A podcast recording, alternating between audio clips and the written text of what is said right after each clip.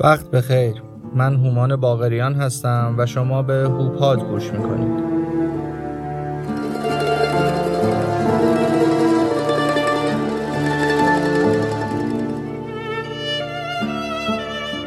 اپیزود اول آنگول های پاولو روسی.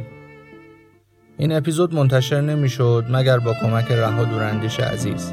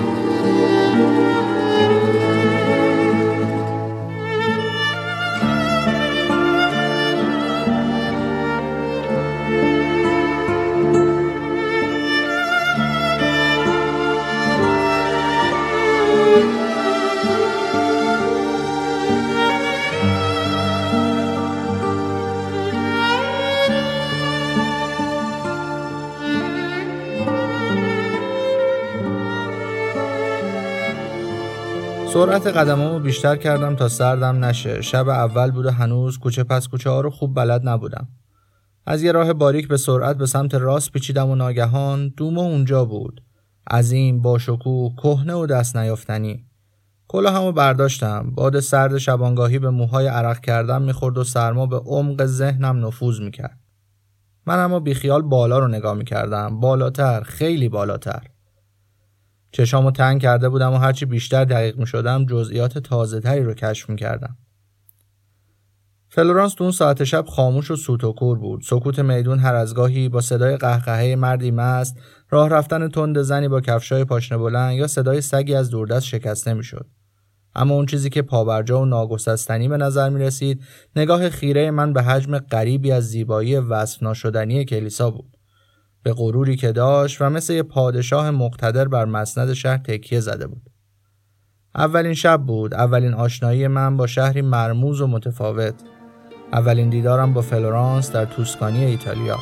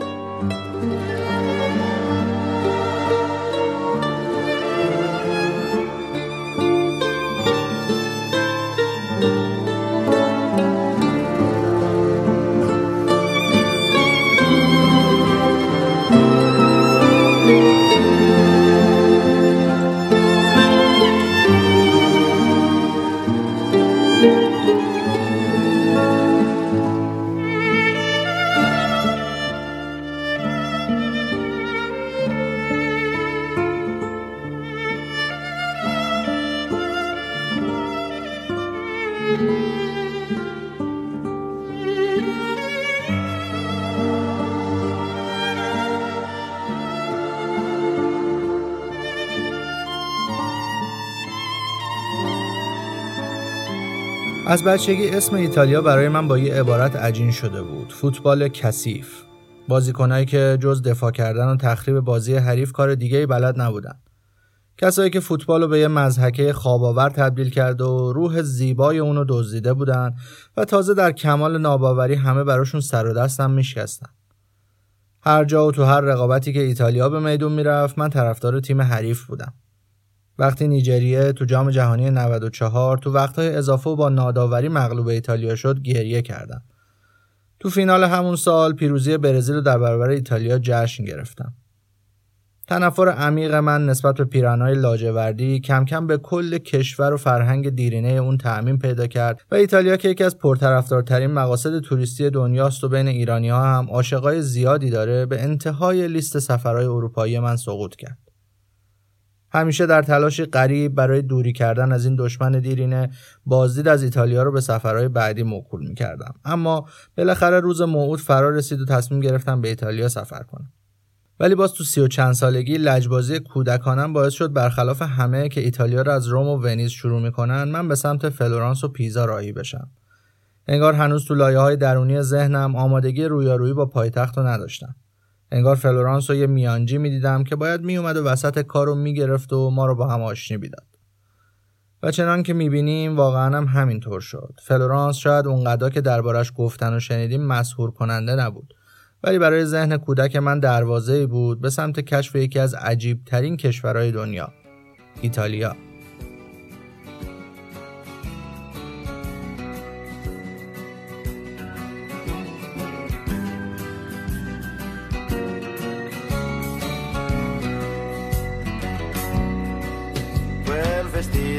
Dove sbucato Che impressione vederlo indossato Se ti vede tua madre lo sai, questa sera finiamo nei guai. È strano ma sei proprio tu, 14 anni o un po' di più. La tua Barbie da un po' che non l'hai, e il tuo passo è da donna ormai. Al telefono è sempre un segreto quante cose in un filo di fiato e vorrei domandarti chi è, ma lo so che vergogna di me. La porta chiusa male tu, lo specchio, il trucco, il seno in su, e tra poco la sera uscirai, per le sere non dormirò mai. E tanto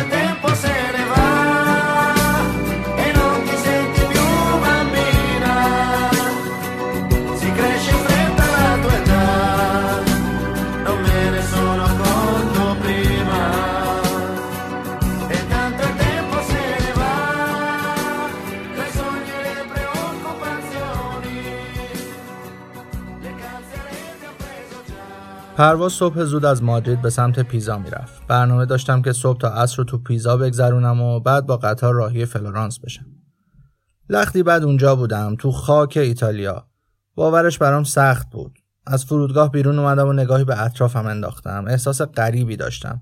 مثل پدر بزرگایی که یه عمر با فلان فامیل قهر بودن و حالا به اصرار نوه هاشون تو مراسم آشتی کنون اجباری شرکت کردن و تن دادن به روبوسی های مصنوعی و عکسای یادگاری.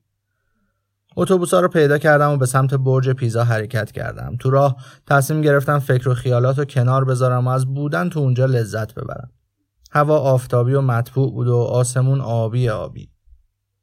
برج کج پیزا به همراه کلیسای کنار اون توی محوطه وسیع قرار گرفته. همونطور که انتظار داشتم تعداد زیادی توریست توی محوطه برج حضور داشتن و بازار عکسای یادگاری به سبک جلوگیری از سقوط برج هم داغ داغ بود. گوشیمو بیرون آوردم و چندتای عکس برداشتم و همزمان به سمت برج حرکت کردم. تو مسیر بارها برای گرفتن عکس از افراد مختلف متوقف شدم. برج سفید و کج شده وسط فضای سبز و زیبا و آسمون آبی یه قاب رویایی ساخته بود انگار کسی اونو اونجا تصویر کرده باشه انگار همه اون چیزی که می‌دیدم رویایی بود ساخته و پرداخته نقاشی چیره دست خوب که فکر کردم واقعا همینطور بود. به هر طرفی که گام برمی داشتم نمی‌تونستم چشمامو از برج بردارم. انگار دوست داشتم از همه زاویه های ممکن اونو ببینم و تو خاطره خودم حفظ کنم. کمی جلوتر وارد کوچه پس کوچه های کنار برج شدم. پیزا شهر کوچیکیه و ناگفته معلومه که همه مشاغل شهر حول وجود برج و حجوم توریستا شکل گرفتن. از مغازه های سوقاتی فروشی گرفته تا موزیسین های خیابونی و کافه ها و رستوران ها و بارها. پیزا درست همون چیزیه که از ایتالیا تو فیلم دیدیم. همون دهکده های کوچیک و زیبا با مردمی که بلند بلند حرف می‌زنن. همون رستورانایی که رومیزی های پارچه ای دارن و یه گلدون وسط میزاشون گذاشتن. میزایی که تا پشت اونا میشینی مردی میان سال با جلیقه و شلوار مشکی و پیرن سفید به سمتت میاد و خوش آمدگویان یه پارچه بلوری شراب و با دو تا لیوان کوچیک ساده و یه مقدار نون رو میز می‌ذاره. باد تندی میاد و رومیزی های سفید و به شدت تکون میده. بچه ها تو کوچه جیغ می‌زنن و دنبال آشغالای رو زمین میدوئن. نونو تیکه تیکه می‌کنم و تو شراب می‌زنم و می‌خورم. پیتزا سفارش میدم. مگه میشه اینجا چیزی جز پیتزا خورد؟ مگه میشه این اتمسفر عجیب و رها کرد و آسون از کنارش گذشت؟ احساس خوبی دارم. توی یه عصر پاییزی توی شهر کوچیک در حال خوردن غذای عالی و شرابی گس و لذت بردن از مهمون نوازی آلبرتو. مردی که حالا فهمیده ایرانی هستم و سرش که خلوت میشه از روزگارش میگه. دو تا دختر داره که هر دوشون جوونن و تو روم درس می‌خونن. خودش اینجا تنها زندگی می‌کنه و اموراتش از همین رستوران میگذره. میگه تابستونا وقت سرخاروندن نداره ولی از اواخر سپتامبر شهر خلوت میشه و بیشتر می‌تونه با مشتریا وقت بگذرونه. حتی چند بار رستوران رو چند روزی تعطیل کرده و رفته سفر. پیش دختراش به ونیز به فلورانس و جاهای دیگه. میخندم و میگم اینجا خیلی هم خلوت نیست. میگه در مقایسه با تابستون این جمعیت اصلا به حساب نمیاد. غذا تموم میشه. دوست ندارم از پشت میز بلنشم این یکی از اون لحظاتیه که زمان باید متوقف بشه و همه چیز بیشتر طول بکشه. نگاهی به ساعت میندازم و با آلبرتو خدافزی می‌کنم. کوچه رو تا انتها میرم و خیره میشم به خونه ها به پنجره هایی که هر از گاهی کسی رو پشت اونا پیدا می‌کنم. ایوونایی که اکثرا پر از لباسای پهن شده هستن و انگار همه چیز تموم شده. دشمنی بزرگ جای خودش رو به یه آشتی دائمی داده. دیگه نگران نیستم. دیگه می‌تونم ایتالیا رو کشف کنم. شاید هیچ وقت عاشقش نشم اما می‌تونم دوستش داشته باشم و بهش احترام بذارم. به سمت محوطه اصلی برمیگردم. جایی که پیکر 55 متری خمیده برج انتظارمو می‌کشه. جایی که باید قبل از ترک پیزا ازش بازدید کنم. برج خارق‌العاده و تاثیرگذار بود ولی من بیشتر درگیر خود پیزا شدم. راه رفتن تو شهرش رو دوست داشتم. اونقدر که تصمیم گرفتم تا ایستگاه قطار پیاده گز کنم. مسیری به نسبت طولانی که از وسط شهر رد میشه و در طول اون بافت قدیمی پیزا حسابی برام دلبری می‌کنه. از پیاده روها و خیابونا و پلها و کانالها عبور می‌کنم و می‌رسم به ایستگاه قطار. بلیتی برای فلورانس می‌خرم و سرم به شیشه قطار میچسبونم. سفر کوتاه من شروع میشه و تا به خودم میام شب شده و باید تو ایستگاه مرکزی فلورانس پیاده بشم. مادرید برای من یه ناامیدی کامل بود. جایی که انتظار خیلی خیلی بیشتری ازش داشتم و انتظاراتم به هیچ عنوان برآورده نشد. خودتون می‌تونین تصور کنین که بعد از یک ناامیدی وقتی در حال سوار شدن به هواپیمایی به مقصد ایتالیا بودم چه حالی داشتم؟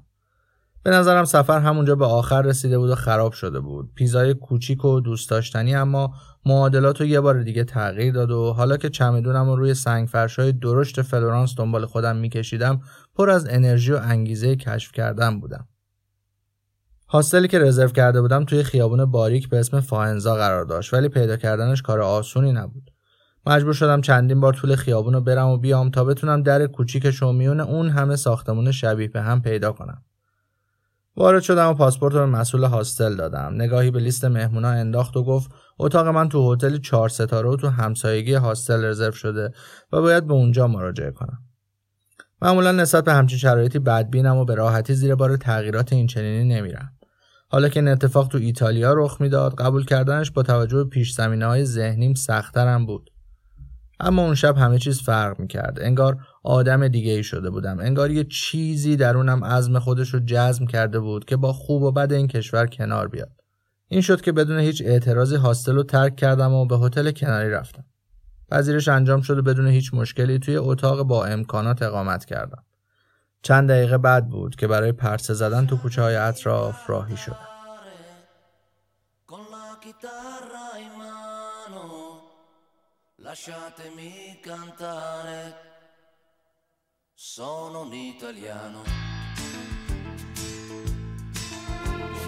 Italia, gli spaghetti al dente.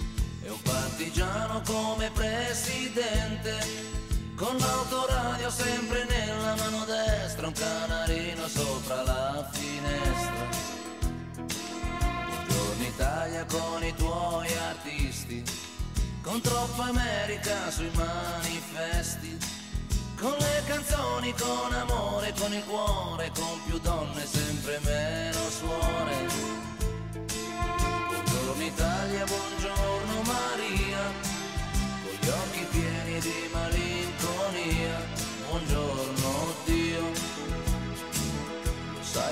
sono anch'io. Lasciatemi cantare con la chitarra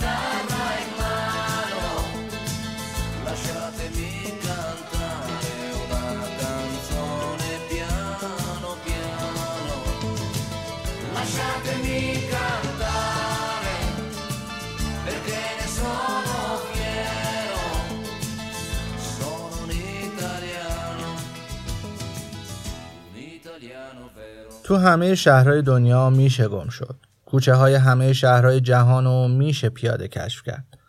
اما گم شدن میون کوچه ها تو بعضی از شهرها بیشتر میچسبه. دلیلش رو نمی‌دونم. شاید نوع قرار گرفتن خیابونا باشه.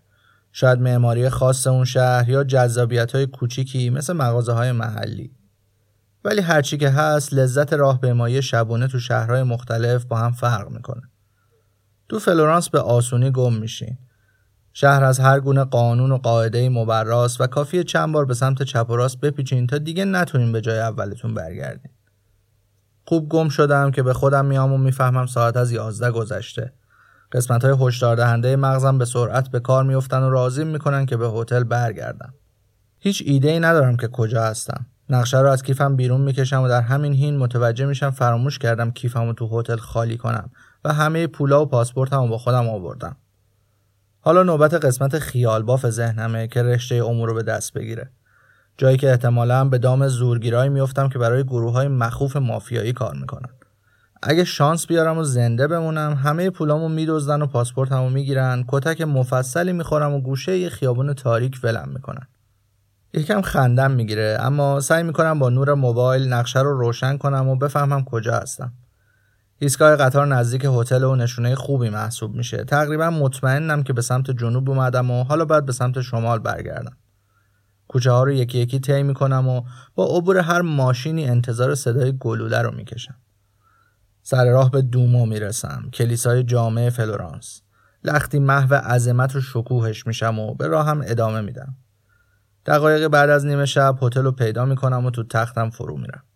ظاهرا مافیا امشب قصد نداشت کسی رو بکشه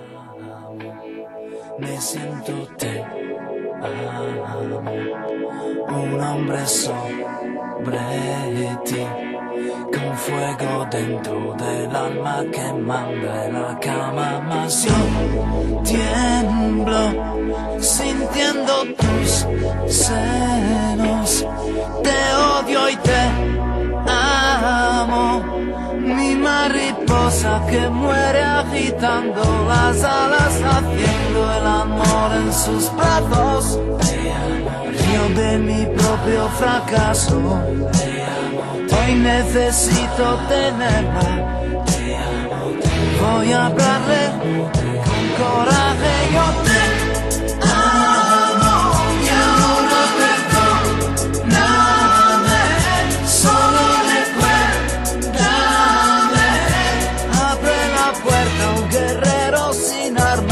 ejército y dame tu vino ligero que has hecho mientras no estaba las sábanas de vino.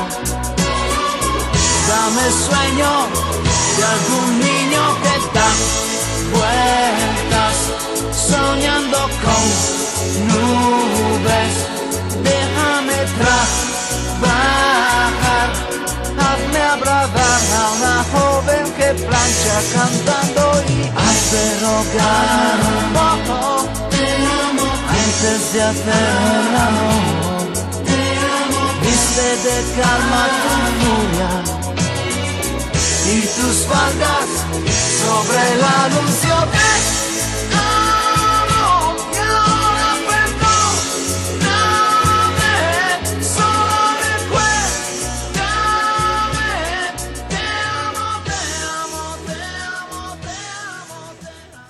سر فرصت صبونه می‌خورم و خیابونای باریک فلورانس رو به سمت جنوب قدم می‌زنم طولی نمی‌کشه که در کنار قول سنگی بزرگی به نام سانتا ماریا دل فیوره ایستادم. کلیسا اونقدر بزرگه که گشتم به دور اون چند دقیقه زمان می‌بره و از هر زاویه‌ای که بهش نگاه می‌کنم ابعاد تازه و مسهور کننده ای را می‌بینم. برخلاف گفته های آلبرتو درباره اینکه الان فصل خلوت اینجاست، انبوهی از توریستا کلیسا رو دوره کردن. چند تا صف مختلف تشکیل شده و تو خوشبینانه ترین حالت ممکن یکی دو ساعتی رو معطل میمونم.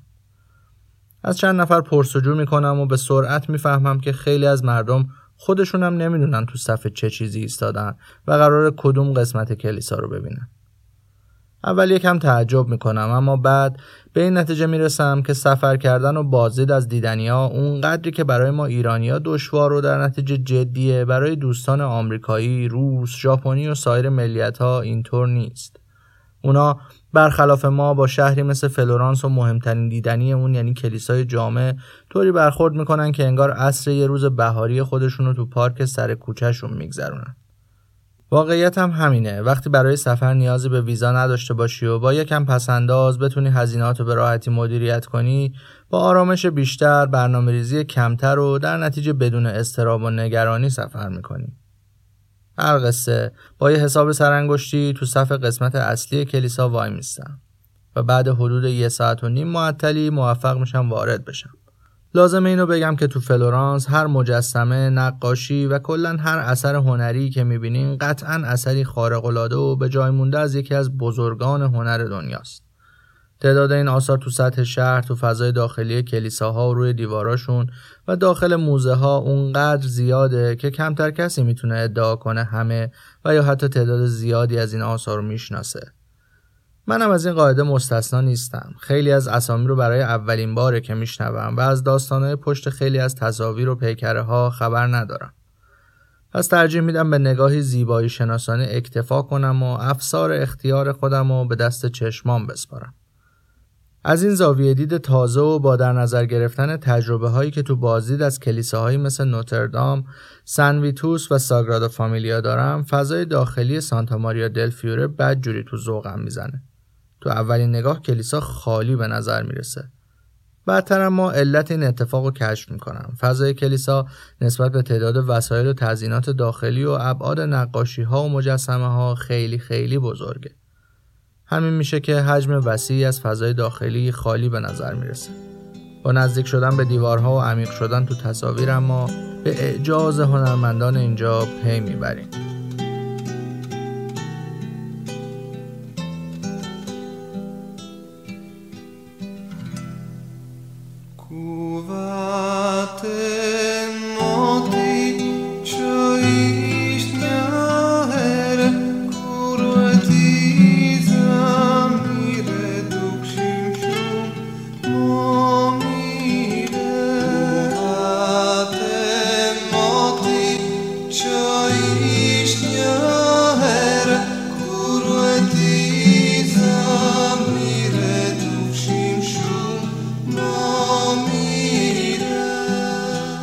برخلاف چیزی که فکر می‌کنم داستان کلیسا اینجا تموم نمیشه. در حالی که سرمو بالا گرفتم و سعی می‌کنم از نقاشی های پیچیده سطح داخلی گنبد سر در بیارم حضور کسی رو کنارم احساس می‌کنم. سرمو میچرخونم و پسر جوونی رو می‌بینم که به هم لبخند می‌زنه و تا نگاه پرسشگرم رو می‌بینه میگه خارق العاده است نه؟ میگم که راستشو بخوای خیلی نمی‌تونم باهاش ارتباط برقرار کنم. به سمت مخالف اشاره می‌کنه و میگه که همراهش برم. حدودا 20 ساله است. موهای کوتاه قهوه‌ای داره و ریش کمپشتی که صورت آفتاب سوختش رو جذابتر می‌کنه. لحجه قلیزی داره و بعدتر می‌فهمم که اهل اسپانیاست و تو مادرید زندگی می‌کنه. بارها می‌خوام بگم که چه شهر ناامید کننده ای رو برای زندگی انتخاب کردی ولی پشیمون میشم. باری همراه ماریو به سمت دیگه کلیسا میرم و اونجاست که پسر جوون شروع به توضیح دادن درباره معماری شگفتانگیز گنبد کلیسا می‌کنه. از معمار برجسته ایتالیایی فیلیپو برونلسکی میگه و معجزه‌ای که تو طراحی و ساخت گنبد کرده. هرچی بیشتر میگه چشمام گردتر و دهنم بازتر میشه. از طرفی به خاطر خلاقیت های برونلسکی و از طرفی به خاطر اطلاعات فوق‌العاده ماریو. ساعتی بعد که مشغول خوردن کیک و قهوه توی کافه کنار پیاتزا دل دومو هستیم برام تعریف می‌کنه که پدر و مادرش رو چند سال پیش توی سانحه رانندگی از دست داده و حالا با مادر بزرگش زندگی می‌کنه. امسال وارد دانشگاه شده و موسیقی می‌خونه. همیشه به معماری علاقه داشته و اطلاعاتش درباره ساختمانهای فلورانس خیلی زیاده. مثل همیشه می‌پرسم که دوست داره به ایران سفر کنه یا نه. جواب میده که احتمالا به زودی به ایران میاد میگه ایران چند مسجد مهم داره و البته پارسه که نمیشه راحت فراموشش کرد. حالا سانتا ماریا دلفیورا نقش عوض می‌کنه و برای من از یک کلیسای خالی به اثری خلاقانه تبدیل میشه که حرفای زیادی واسه گفتن داره. به ماریو میگم که اگه موافق باشه چند جای دیگه شهر رو هم ببینیم ولی جواب میده که بعد از ظهر آزم پیزاست و از اونجا به مادرید برمیگرده.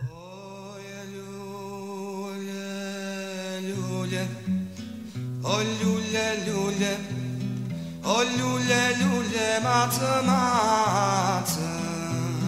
Eu perdi, eu perdi, eu perdi, eu perdi, eu perdi a me dal pață. E dalje pață, e dalje pață, e dalje pață, vorbim de هوا با خودش بوی شیرینی تازه میاره و دستمالای روی میز و کمی جابجا جا می‌کنه. من دستم و حائل چشمام کردم و از بین شعاع طلایی خورشید به کلیسا زل زدم. به قول سنگی بزرگی که آروم و بیخیال به خوابی ابدی فرو رفته و درهای خودشو برای اونایی که عاشق کشف رازهاش هستن باز گذاشته داستان سانتا ماریا دلفیوره حالا دیگه تموم میشه.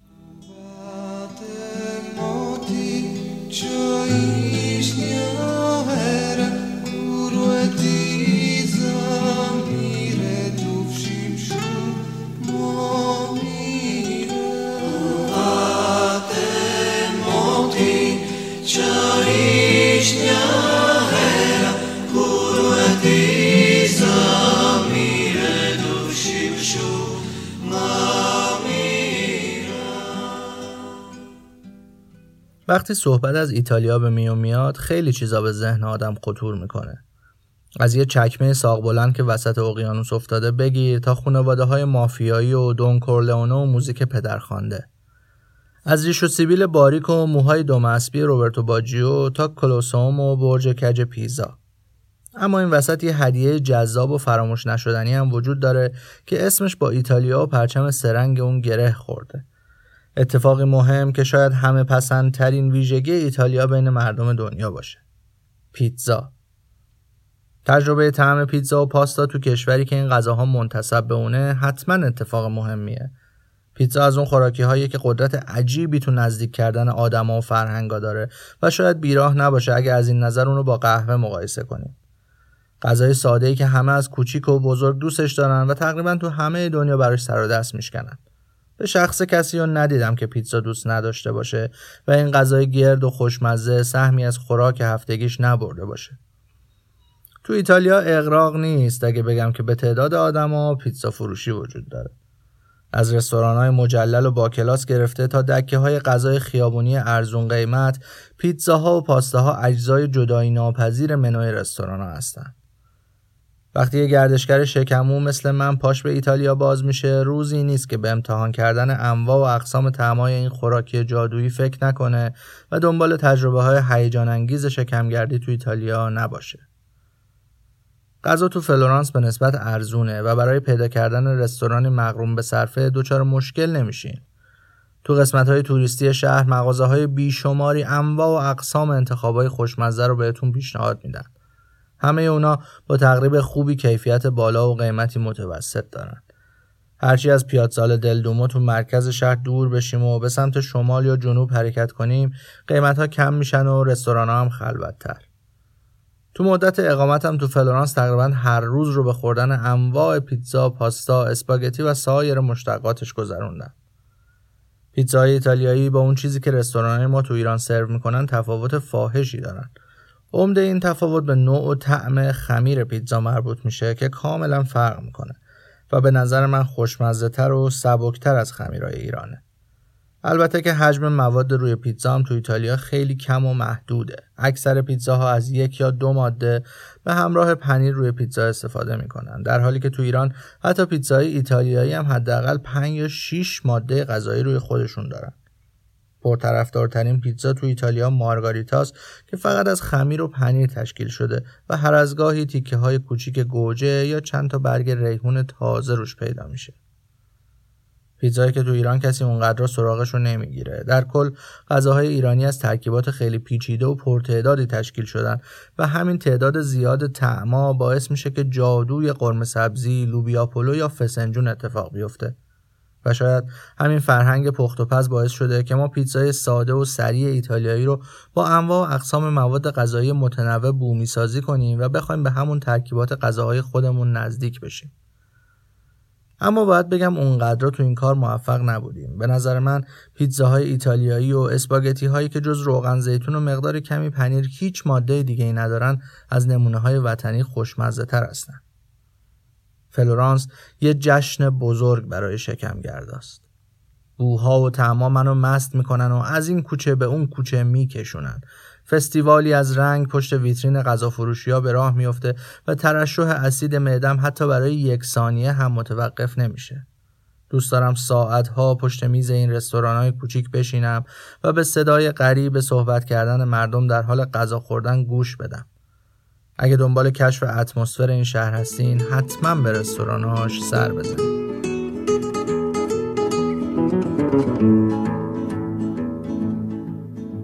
Vorria sapere perché si mi dite, facite sempre la faccia amareggiata, ma voi quanto è più brutta vi facite, più bella all'occhio miei vi presentate.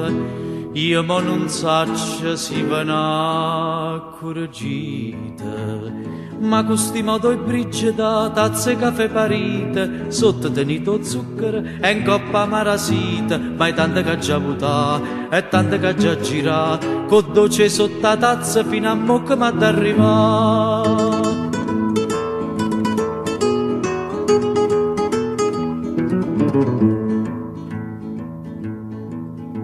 Più tempo passa, più va raffreddata. Ci riscalda caffè squisito, o belle casi pure veggiolate, si da delizia do caffè granita, facendo concorrenza limonata ma costi modo e brigida, tazze caffè parite, sotto tenito zucchero e in coppa marasita, ma è tanta che già votà, è tanta che già girà, con dolce sotto la tazza fino a mo' che m'ha d'arrivare.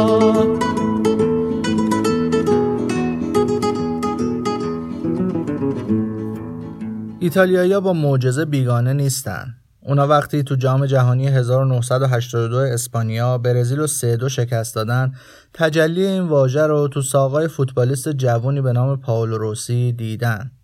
معجزه ای که به اعتقاد خیلی ها سرنوشت فوتبال برای همیشه تغییر داد و شب تلخ شهر بارسلونا نقطه عطفی تو شکلگیری فوتبال مدرن امروز شد. اما این تنها معجزه ایتالیایی نبود. سالها قبل از اون دستای توانمند جادوگری به نام میکلانج پیکره ای ساخت که با نگاهی عجیب به شهر روم خیره شده بود.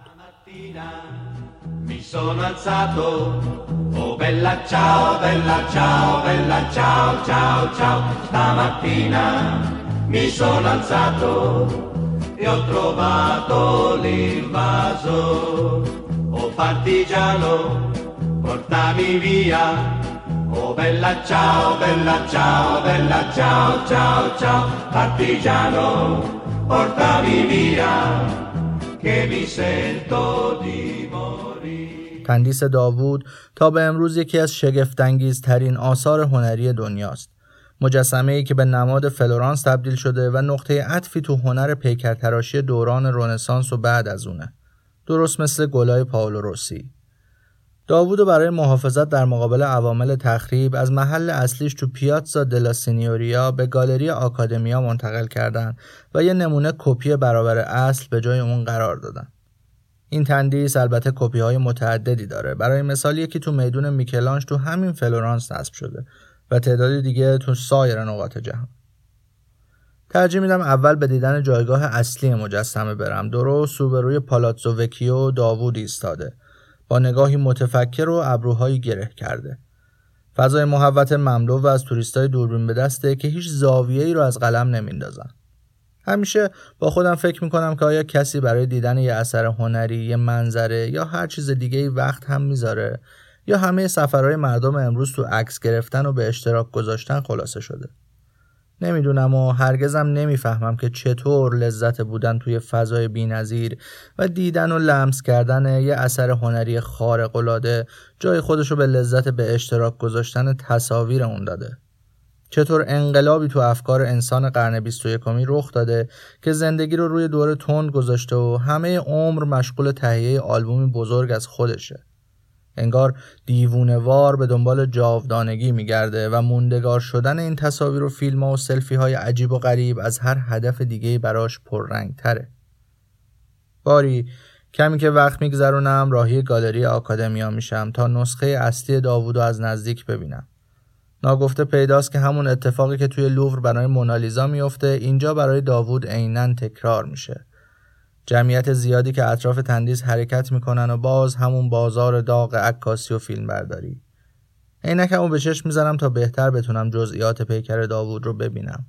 طراحی بدن مجسمه خارق العاده است. عضلات رگها انحنای کمر همه و همه در عالی ترین شکل ممکن پرداخته شدن انگار یه انسان واقعی رو برق گرفته و در جا خشک شده باشه.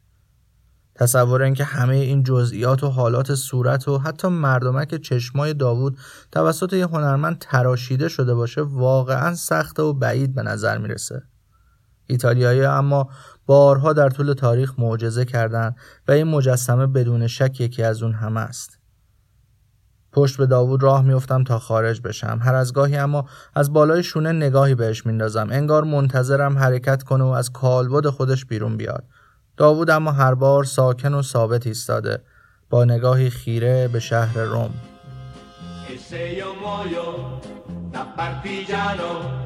Oh E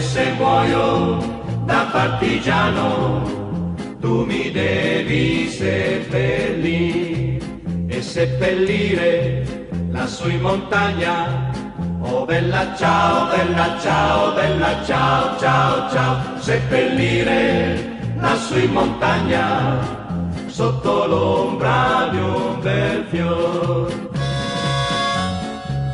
Tutte le genti che passeranno, oh bella ciao, bella ciao, bella ciao, ciao, ciao, e le genti che passeranno ti diranno che bel fior. E questo è il fiore del partigiano.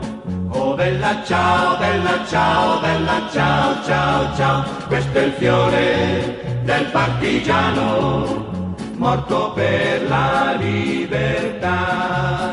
Questo è il fiore del partigiano morto per la libertà questo è il fiore del partigiano morto per la من که با اما اگر رو شک و تردید پامو به خاک ایتالیا گذاشتم حالا تو فلورانس غرق شدم. کوچه هاشو یکی بعد از دیگری قدم می‌زنم و ته شهر رو در میارم. وارد تک تک مغازه ها میشم و سر صحبت با فروشنده های پرچونشون باز می‌کنم. تلاش می‌کنم درکی عمیقتر نسبت به فرهنگ و مردمی پیدا کنم که یه عمر ازشون بیزار بودم. اونم فقط به خاطر فوتبال. فلورانس شهری عجیب و مرموزه شهری که انگار رازای زیادی رو تو دل خودش پنهان کرده. ایتالیایی با لاجوردی پوشایی که تو مستطیل سبز فوتبال رو نابود می‌کنن متفاوت هستن. مردمی که مثل همه آدما داستانای زیادی واسه گفتن دارن و اگه پاش بیفته و یه فنجون اسپرسوی داغ یا یه بطری شراب روی میز باشه همه رو برات مو به مو تعریف می‌کنن. اینه که قدم زدن تو کوچه های تنگ فلورانس عادت هم میشه. دوست دارم تو همین فرصت کوتاه چند روزه همه تاریخ این مردم رو کشف کنم. هرگز نسبت به هیچ شهری تا این اندازه کنجکاو و مشتاق نبودم. این اندازه برای صحبت کردن با مردمش تلاش نکردم و به قصه هاشون معتاد نشدم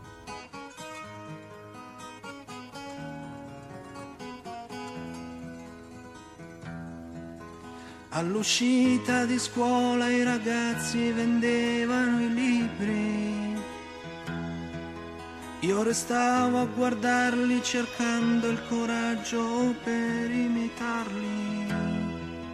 Poi sconfitto tornavo a giocare con la mente i suoi tarli. E la sera al telefono tu mi chiedevi perché non parli.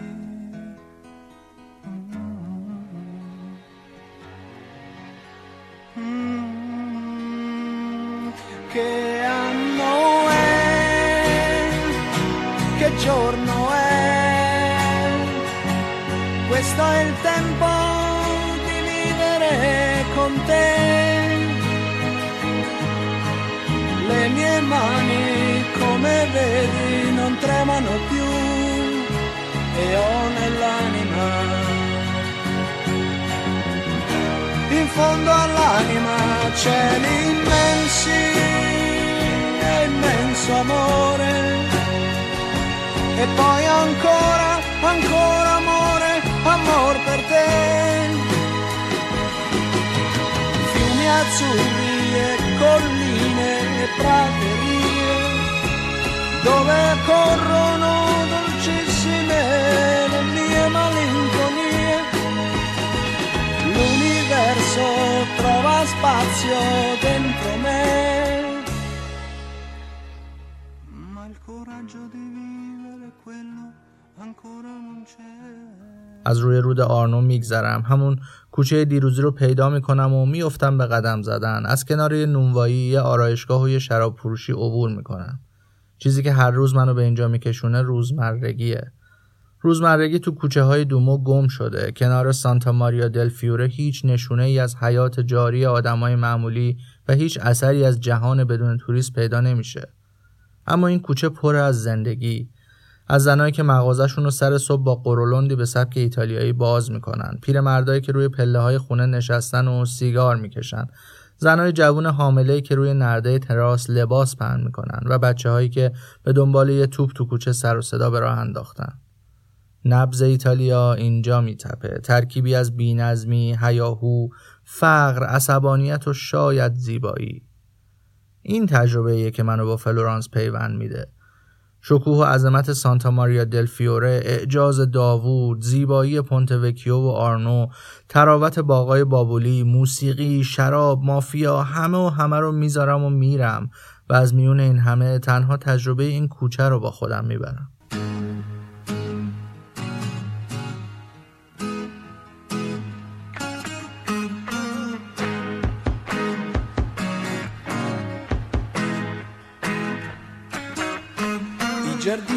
Marzo si vestono di nuovi colori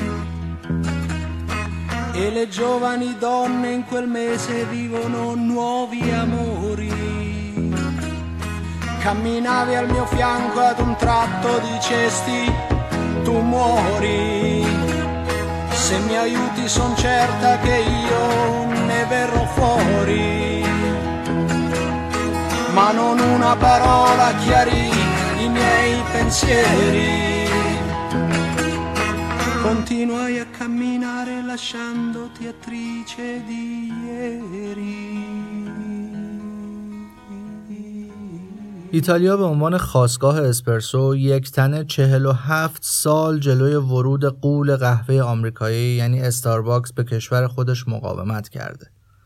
البته که استارباکس در نهایت دو سال پیش به ایتالیا اومد ولی حضورش حداقل تا امروز خیلی کمرنگ و محدود به فقط چهار تا شعبه تو شهر میلانه. اما این مقاومت همه جانبه مقابل استارباکس دلایل متعددی داره.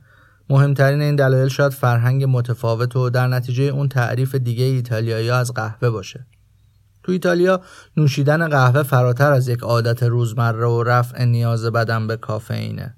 فرایندی که مشخصه بارزش در کنار کیفیت خیلی بالای قهوه طولانی بودن اونه.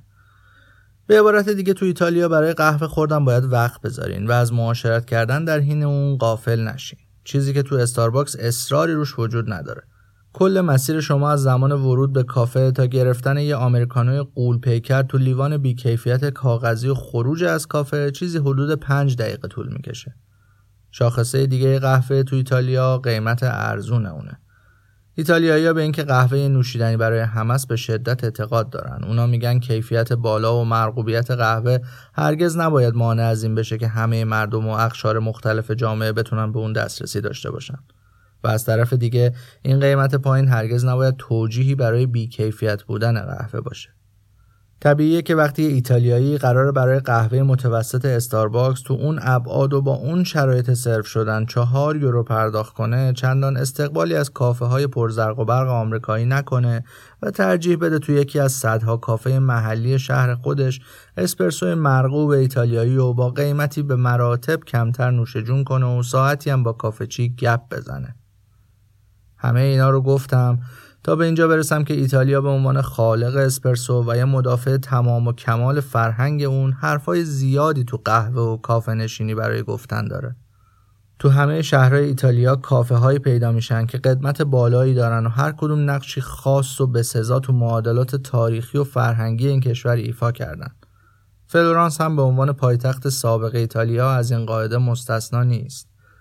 بعضی از مهمترین اتفاقات ادبی و سیاسی ایتالیا تو قرن 19 و اوایل قرن 20 خیلی از جنبش های هنری و فرهنگی و ایده های لیبرالی که منجر به استقلال ایتالیا تو اواسط قرن 19 شد تو فضای همین کافه ها شکل گرفتن و به بحث گذاشته شدن. کافه جیلی قدیمی ترین کافه فلورانسه. تأسیس اون توسط یک خانواده سوئیسی به سال 1733 یعنی حدود 290 سال پیش برمیگرده. زمانی که فلورانس تحت سلطه خاندان مشهور مدیچی قرار داشت. از اون زمان تا امروز این کافه چندین بار جابجا جا شده. فکر نمی کنم جایی تو ایتالیا و حتی کشورهای دیگه دنیا وجود داشته باشه که تا این اندازه از تاریخ و فرهنگ ملت رو به چشم دیده باشه. خدمت این کافه و اینکه هنوز بعد این همه سال در حال کار کردنه به تنهایی و فارغ از هر ویژگی دیگه اون برای من جذاب و هیجان انگیزه. کافه جیلی نسبتا بزرگه. تو نبش پیاتزا دلا ریپابلیکا قرار گرفته و فضایی هم برای نشستن بیرون کافه داره. اتفاق اصلی اما داخل کافه رخ میده جایی که صاحبان اون حد اکثر تلاششون رو کردن تا حال و هوای کافه به همون صورت قدیمی اون حفظ بشه. دیوار کوبای چوبی، میزای سنگی قدیمی، دکوراسیون کلاسیک و لوسترهای بزرگ آویزون شده از سقف اولین چیزهایی که تو بدو ورود به کافه نظرم رو جلب می‌کنن. توی تمام اروپا کافه هایی با این قدمت معمولا خیلی گرونتر از هم نوعای خودشون هستن. کافه جیلی هم از این قاعده مستثنا نیست و تو بهترین شرایط باید چیزی حدود سی تا 50 درصد بالاتر از میانگین فلورانس پرداخت کنید. علت این مسئله تو کافه های این چنینی به کیفیت بالای خدمات، قدمت برند، شهرت توریستی و فضای لاکژری اونا برمیگرده. ولی متاسفانه کافه جیلی تو هیچ کدوم از این موارد اونقدرها موفق نبوده. کوشش و البته هزینه زیادی شده تا شما احساس حضور توی فضای قرن 19 همی رو داشته باشین. اما آخرش انگار می‌دونین که مثل دیدن یه فیلم علمی تخیلی هیچ کدوم از اینا واقعی نبودن. به خصوص وقتی به صورت حساب گرون قیمت خودتون نگاه می‌کنین و در حال فکر کردن به این هستین که رفتار کارکنان می‌تونست بهتر از این باشه که هست. درسته که نمونه های دیگه این سبک کافه ها مثل فلور تو پاریس، لوور تو پراگ و مجستیک تو پورتو تجربه هایی به مراتب بهتر و واقعی تر ارائه میدن. اما از بودن تو فضای نه چندان مطلوب اینجا پشیمون نیستم. سعی می‌کنم از دقت به جزئیات لذت ببرم. از سبک پوشش آدمایی که به کافه میان گرفته تا ریز شدن تو بار شلوغ و پر از وسیله اون. تو همین افکار غرق هستم که مردی چیزی به ایتالیایی به من میگه. ناخداگاه به سمتش برمیگردم و می‌بینم که کلاهم رو از روی زمین برداشته و به سمتم گرفته. لبخند می‌زنم و تشکر می‌کنم. آخرین جرعه اسپرسوی سرد شدم و هورت می‌کشم و بیرون می‌زنم.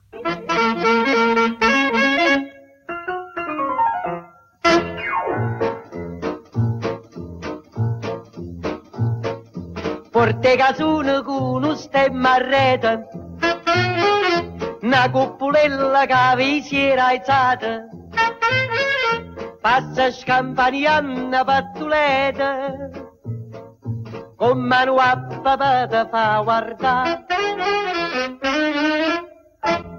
Tu fa l'americano, americano, americano, senta me chi t'ho fa fa, tu vuoi vivere alla moda, ma se bevi whisky e soda, poi ti senti disturbato.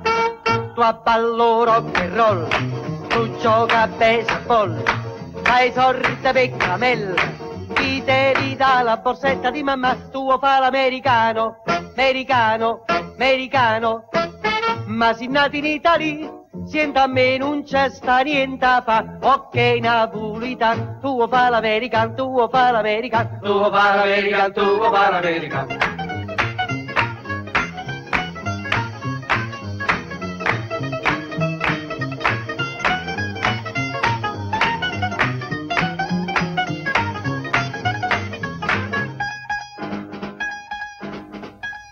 پلها سازه های دوست داشتنی هستند چون ارتباط رو میسر می‌کنن و امکانی فراهم میارن تا آدمای این طرف رودخونه به نادیده هایی در اون طرف آب دست پیدا کنن. سفر هم مثل پله پلی از چهاردیواری امن خونه ما به جهانی سرشار از ناشناخته ها پلی که اگه فقط یه بار از روی اون عبور کنیم همواره جایی درون ذهنمون به دنبال فرصتی برای تکرار این تجربه میگردیم فلورانس توسط رودخونه آرنو به دو نیمه شمالی و جنوبی تقسیم میشه. مثل همه شهرهایی که از موهبت داشتن رودخونه برخوردارن آب زیبایی شهر رو دوچندان کرده و به زندگی مردم تو طول تاریخ رونق بخشیده و البته فرصتی فراهم آورده تا پلها این قاصدان ارتباط تو بسترش شکل بگیرن. مهمترین دیدنیترین و عجیبترین پل فلورانس پونتوکیوست. پونتوکیو یعنی پل قدیمی. و قدمت تنها یکی از ویژگی هایی که این سازه را از بقیه پل ها متمایز کرده. در مورد تاریخ ساخت اولین پل در اینجا روایت ها گوناگونه اما اونچه به یقین می‌دونیم اینه که پل کنونی تو سال 1345 میلادی و بعد از سیل گسترده‌ای که پل قبلی رو تخریب کرده بود ساخته شده و از اون روز تا حالا ایستادگی کرده. ویژگی خاص دیگه پونتوکیو مغازه های کوچیکیه که از ابتدا تا انتها تو دو طرف پل ساخته شدن. وقتی از بیرون به پل نگاه می‌کنیم نیمی از ساختمون این مغازه ها از پل بیرون زدن و منظره باور نکردنی خلق کردن. امروز تقریبا همه مغازه ها طلا فروشی و جواهرسازی هستند اما در گذشته سنف دیگه اینجا مشغول به کار بودن. قصابیا اونا زباله های خودشون و پسماندهای گوشت و داخل رودخونه میریختن و در نتیجه بوی خیلی بدی فضای اطراف پل و فرا می‌گرفته. این منظره نچندان جذاب و این بوی ناخوشایند به مزاق خاندان مدیچی خوش نمی اومد. به خصوص که دوک ها برای رفتن به اقامتگاه خودشون تو کاخ پیتی باید همواره از روی پل عبور می‌کردن.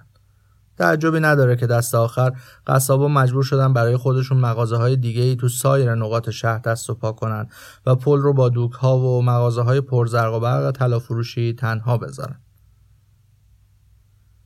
وکیو تنها پلی تو فلورانسه که تو جنگ جهانی دوم سالم مونده.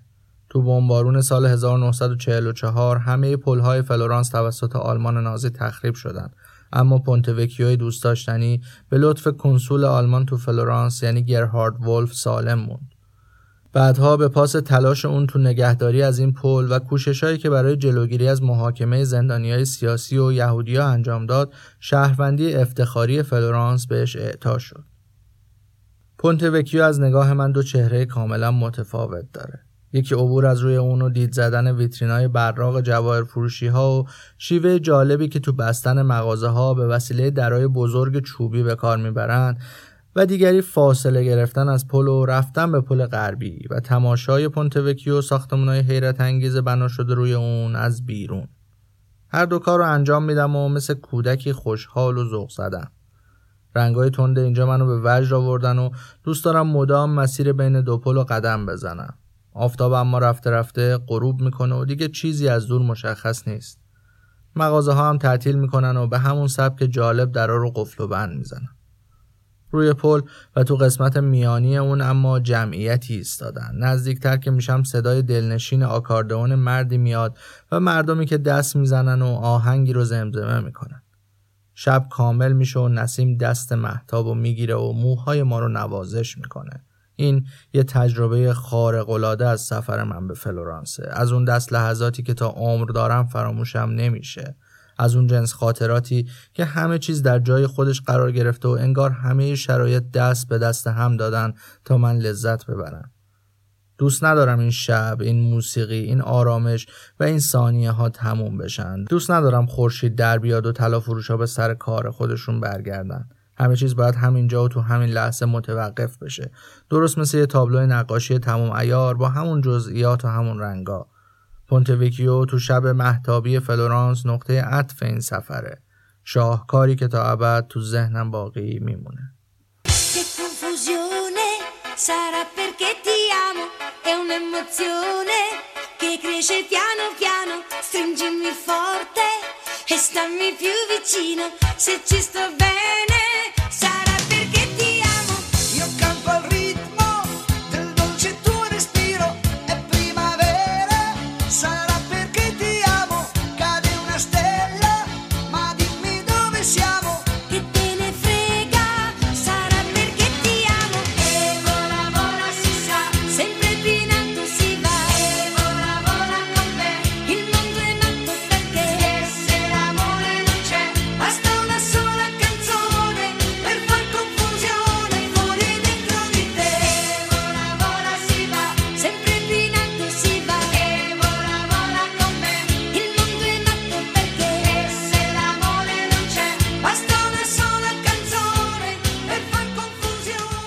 اما مگه ممکنه به فلورانس بریم و حرفی از رنسانس نزنیم فلورانس زادگاه رنسانسه شهری که منشأ تحولات زیادی در طول سه قرن از تاریخ بشر شد تحولاتی که دستاوردهای مهمی تو فرهنگ، علم و سیاست در پی داشت که تا امروز باقی هستن.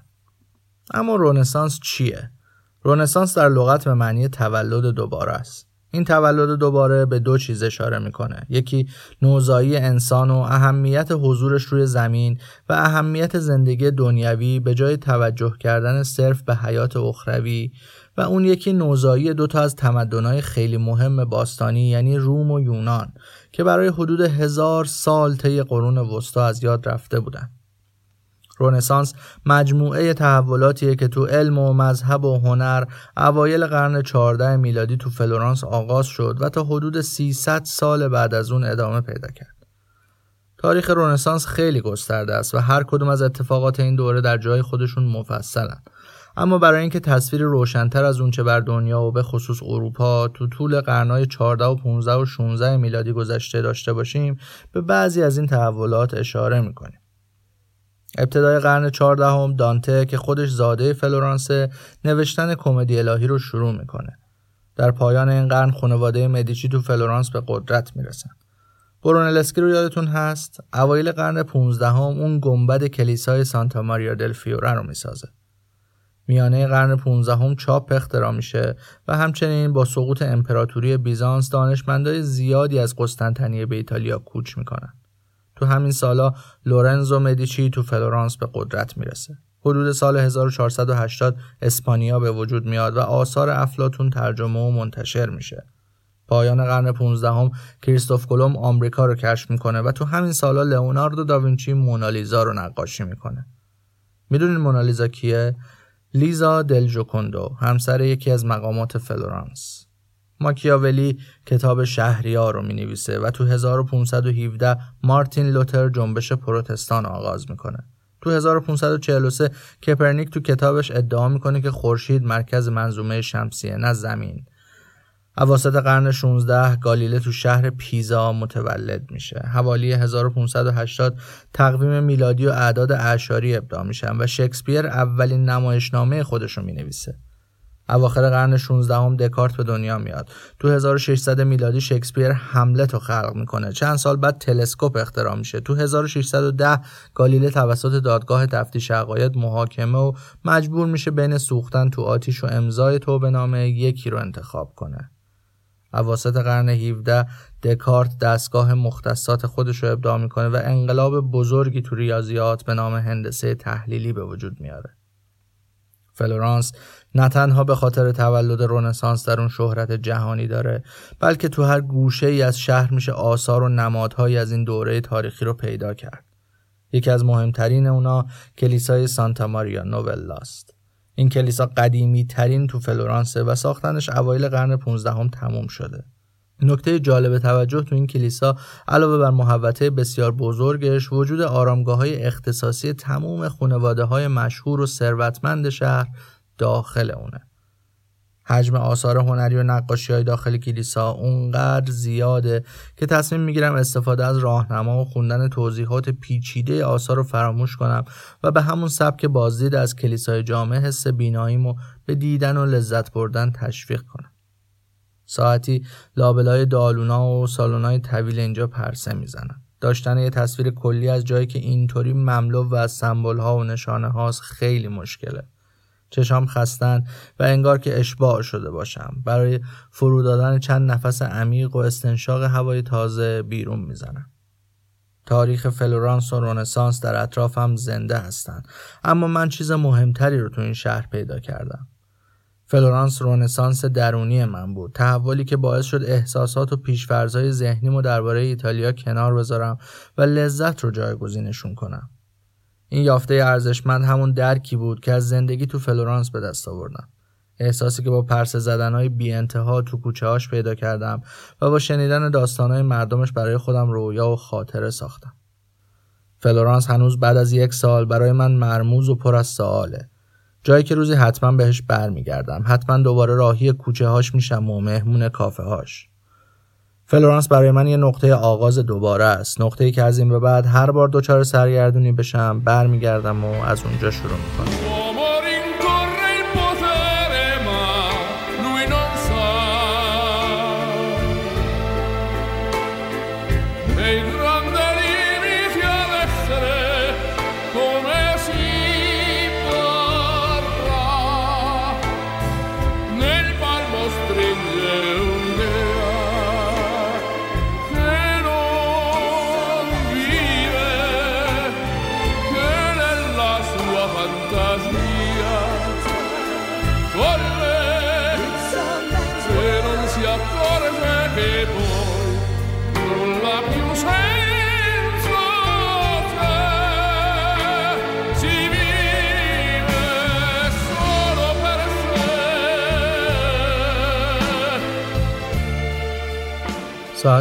چهار بعد از ظهره که خسته و کوفته و با کمی پادرد خودم رو روی یکی از سندلی های کافه روبروی هتل پرتاب می‌کنم.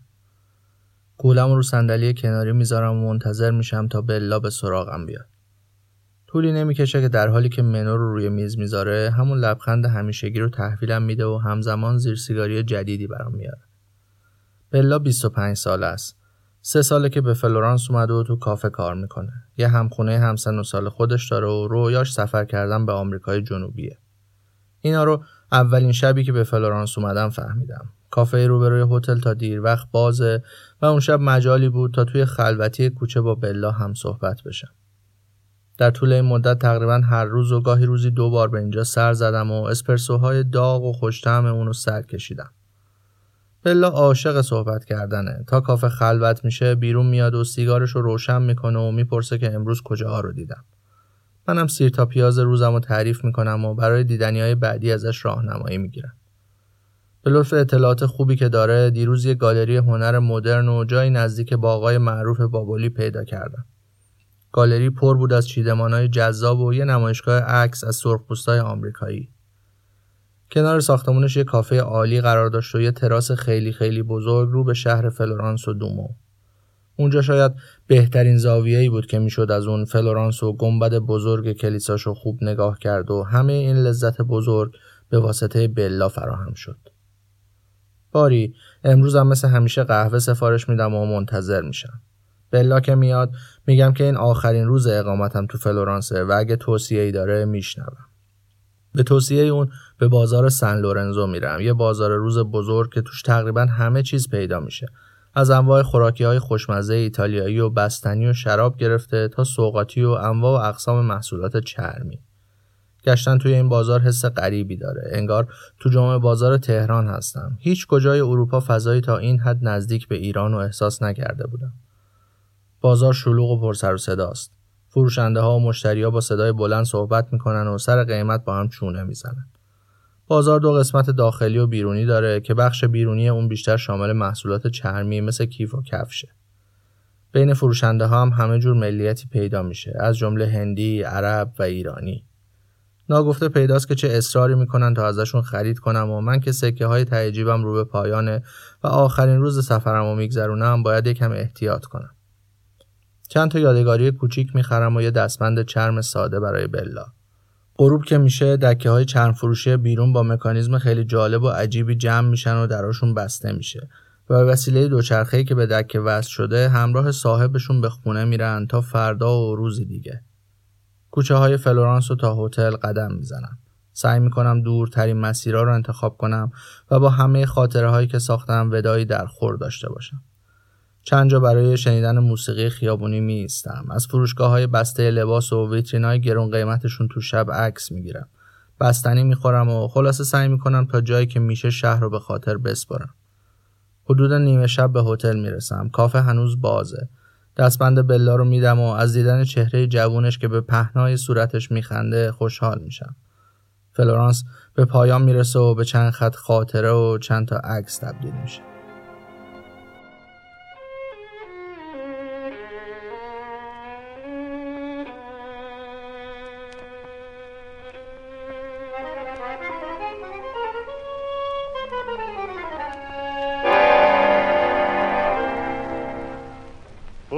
Zigano dall'aria triste appassionata che fai piangere il tuo violino tra le dita. Suona ancora come una dolce serenata mentre pallido nel silenzio ascolterò questo tango che in una notte profumata il mio cuore ad un altro cuore incatena suona solo per me. O violino zigano, forse pensi anche tu a un amore laggiù sotto un cielo lontano.